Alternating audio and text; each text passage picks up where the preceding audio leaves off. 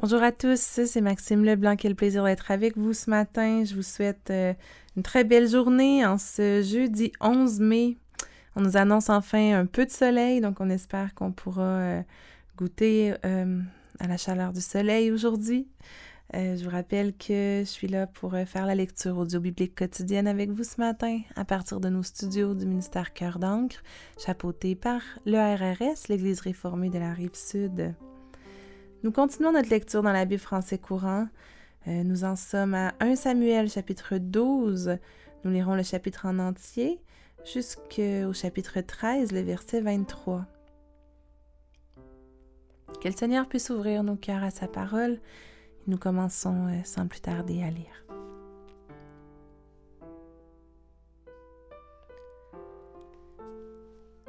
Samuel dit aux Israélites, Eh bien, je vous ai accordé tout ce que vous m'avez demandé. J'ai établi un roi sur vous. Désormais, c'est lui qui vous dirigera, car moi je suis maintenant vieux et usé. Mes fils sont des adultes comme vous. Je vous ai dirigé depuis ma jeunesse jusqu'à ce jour. C'est pourquoi je me tiens devant vous, en présence du Seigneur et du roi qui l'a choisi. Portez vos accusations contre moi si vous en avez. Ai-je volé le bœuf de quelqu'un ou l'âne de quelqu'un? Ai-je exploité quelqu'un ou causé du tort à quelqu'un? Ai-je accepté un cadeau de quelqu'un pour fermer les yeux sur ses agissements? Si c'est le cas, je vous rendrai ce que je vous ai pris. Les Israélites répondirent, Tu ne nous as ni exploité ni causé du tort, et tu ne t'es jamais laissé acheter par un cadeau. Samuel reprit, Le Seigneur et le roi sont donc témoins aujourd'hui que vous n'avez rien à me reprocher. C'est exact, répondirent-ils. Samuel leur dit encore Le Seigneur en est témoin, lui qui s'est servi de Moïse et d'Aaron pour faire sortir d'Égypte vos ancêtres. Maintenant donc, comparaissez en justice avec moi devant le Seigneur. Rappelez-vous d'abord tous les bienfaits qu'il vous a accordés, à vous et à vos ancêtres, après que Jacob et les siens se furent rendus en Égypte. Vos ancêtres persécutés ont appelé le Seigneur à l'aide. Le Seigneur a envoyé Moïse et Aaron pour les faire sortir d'Égypte et les installer dans ce pays-ci. Mais vos ancêtres ont ensuite oublié le Seigneur, leur Dieu. C'est pourquoi il a permis à Sisra, général de l'armée de Hassor, aux Philistins et au roi de Moab, de les combattre et de les vaincre. Vos ancêtres ont de nouveau appelé le Seigneur à l'aide. Ils ont déclaré Seigneur, nous sommes coupables, car nous t'avons abandonné pour adorer les idoles des dieux Baal et de la déesse Astarté. Mais maintenant, délivre-nous de nos ennemis et nous te servirons. Alors le Seigneur a envoyé Gédéon, Bédan, Jephthé et finalement moi, Samuel, pour vous délivrer des ennemis qui vous entouraient. Ainsi, vous avez pu habiter en sécurité dans le pays. Mais quand vous avez vu Naash, roi des Ammonites, venir vous attaquer, vous m'avez dit Nous voulons un roi, comme si le Seigneur n'était pas votre roi. Eh bien, vous l'avez, le roi que vous avez choisi. Vous l'avez demandé et le Seigneur vous l'a accordé. Si désormais vous respectez et servez le Seigneur votre Dieu, si vous lui obéissez sans vous révolter contre ses commandements, si vous le suivez, vous et votre roi, tout ira bien. Mais si vous ne lui obéissez pas, si vous vous révoltez contre ses commandements. Le Seigneur vous fera sentir sa puissance, à vous et à vos ancêtres. Et maintenant, tenez-vous prêts à regarder le grand prodige que le Seigneur va accomplir sous vos yeux. C'est l'époque de la moisson du blé, n'est-ce pas? Je vais prier le Seigneur, et il fera gronder le tonnerre et tomber la pluie.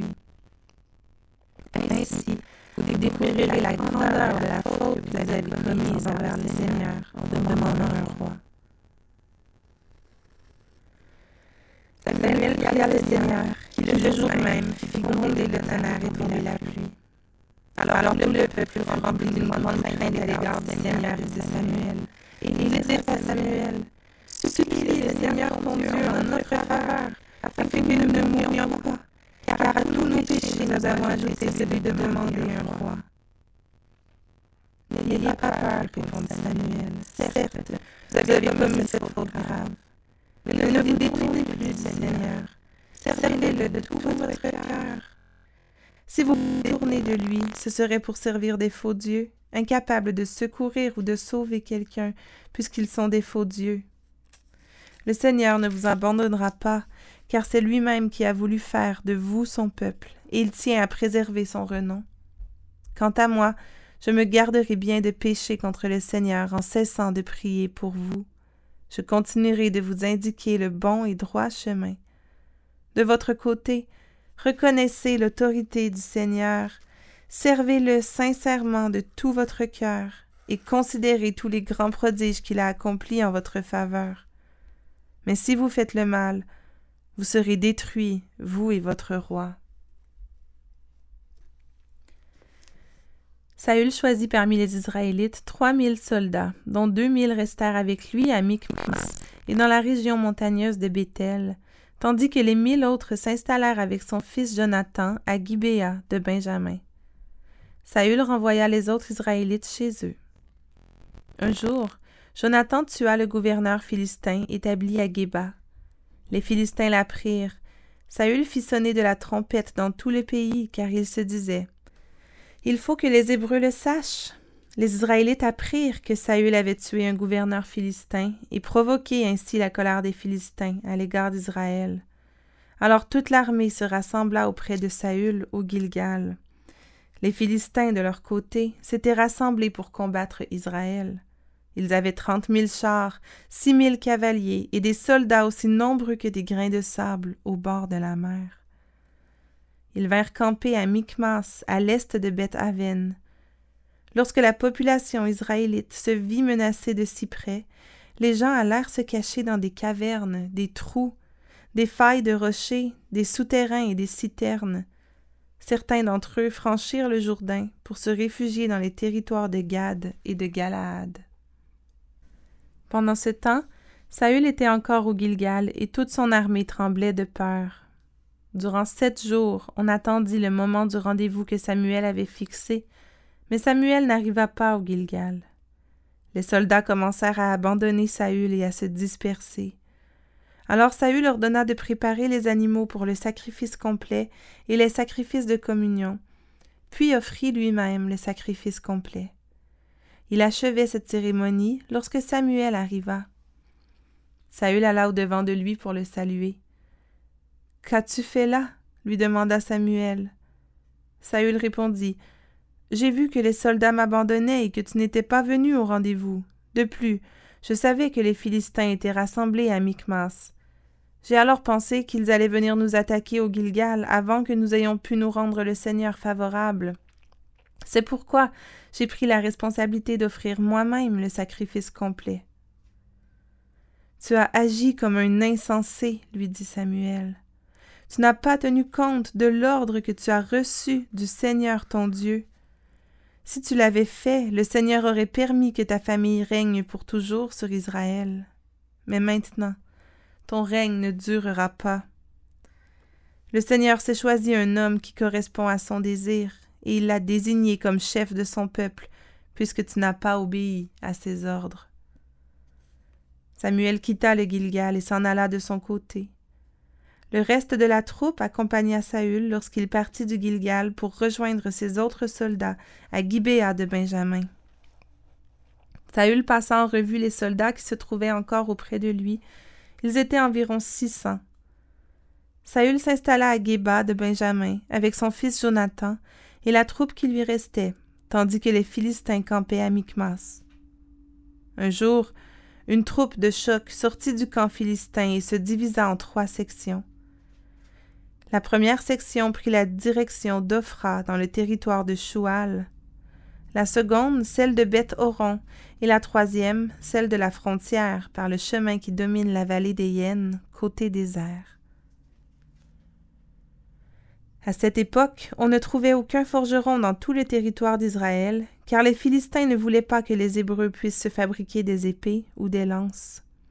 Chaque Israélite devait se rendre chez un forgeron philistin pour faire aiguiser son soc de charrue, sa pioche, sa hache ou son pic. L'aiguisage d'un soc de charrue, d'une pioche, d'une fourche, d'une hache, ou le redressement d'un aiguillon à bétail coûtait les deux tiers d'une pièce d'argent. Au jour du combat, la troupe de Saül et Jonathan se trouvait donc dépourvue d'épées et de lances. Seul le roi et son fils en possédaient. Un groupe de soldats philistins alla prendre position au col de Micmas.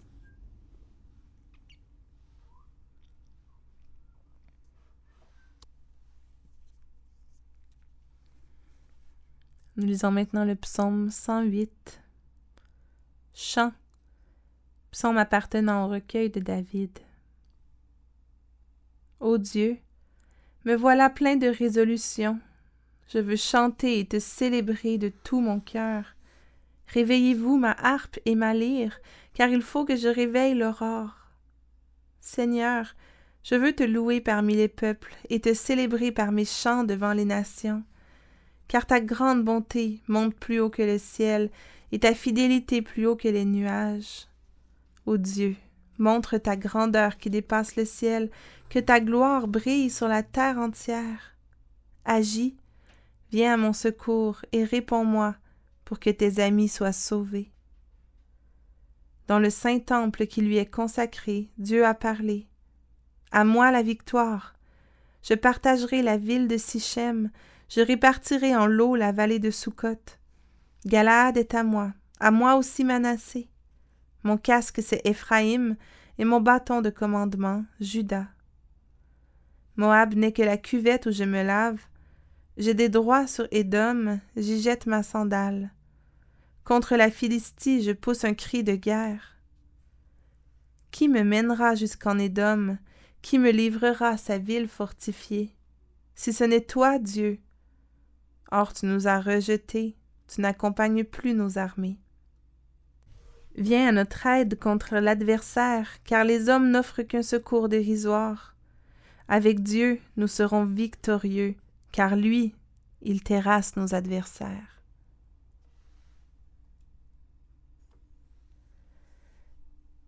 Proverbe 14, versets 20 et 21. Le pauvre est détesté même par ses compagnons, tandis que le riche a de nombreux amis. Mépriser son prochain est un péché, mais heureux celui qui est bon avec les pauvres.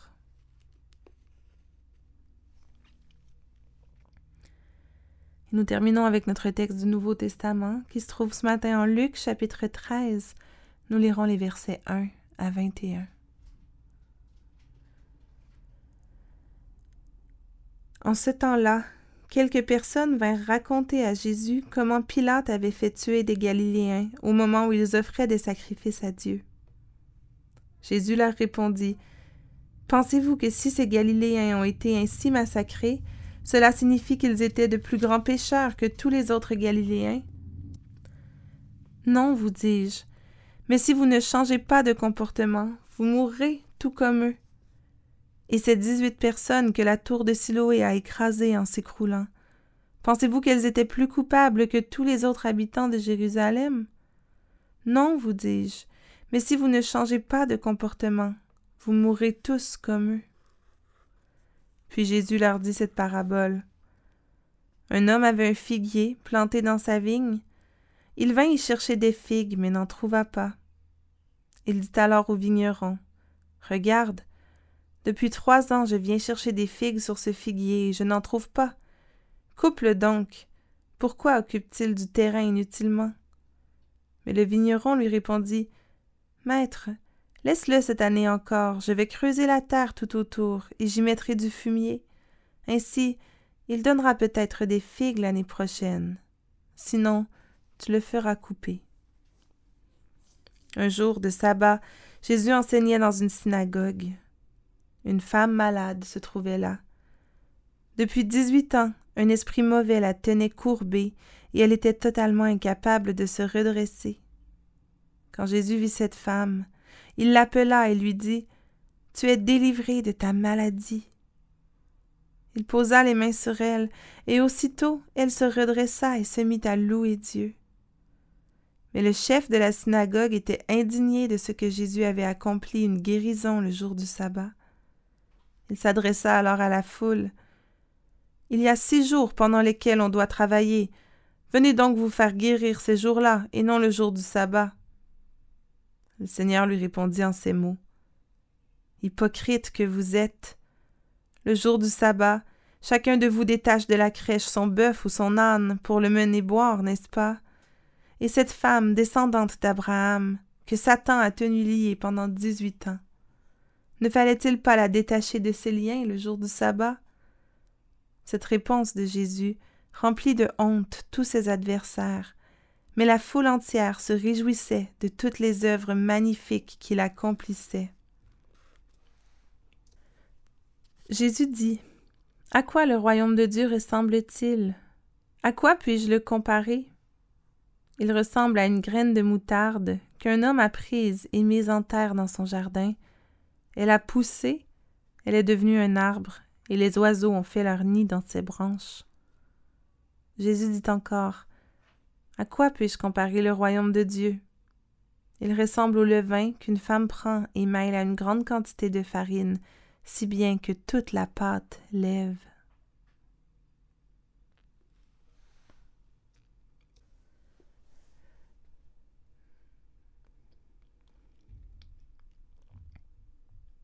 Nous voulons terminer notre lecture par la prière.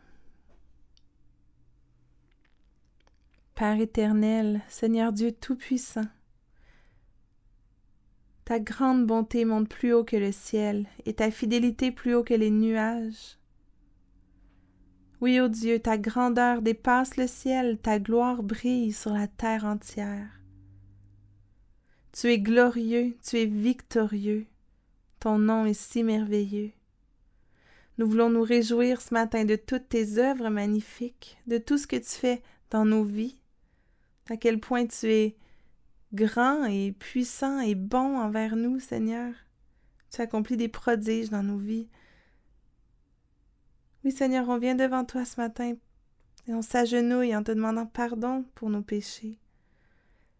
Pardonne-nous de mépriser notre prochain trop souvent dans nos cœurs. Pardonne-nous d'avoir la nuque raide, tout comme les Israélites, et d'avoir tant de difficultés à changer de comportement. Pardonne-nous, Seigneur, pour la grandeur de nos fautes. Et mon Dieu, on veut te louer pour ton pardon, pour ta bonté, pour ta patience, pour ta loyauté. Seigneur, nous voulons te prier que tu nous aides à te servir sincèrement de tout notre cœur.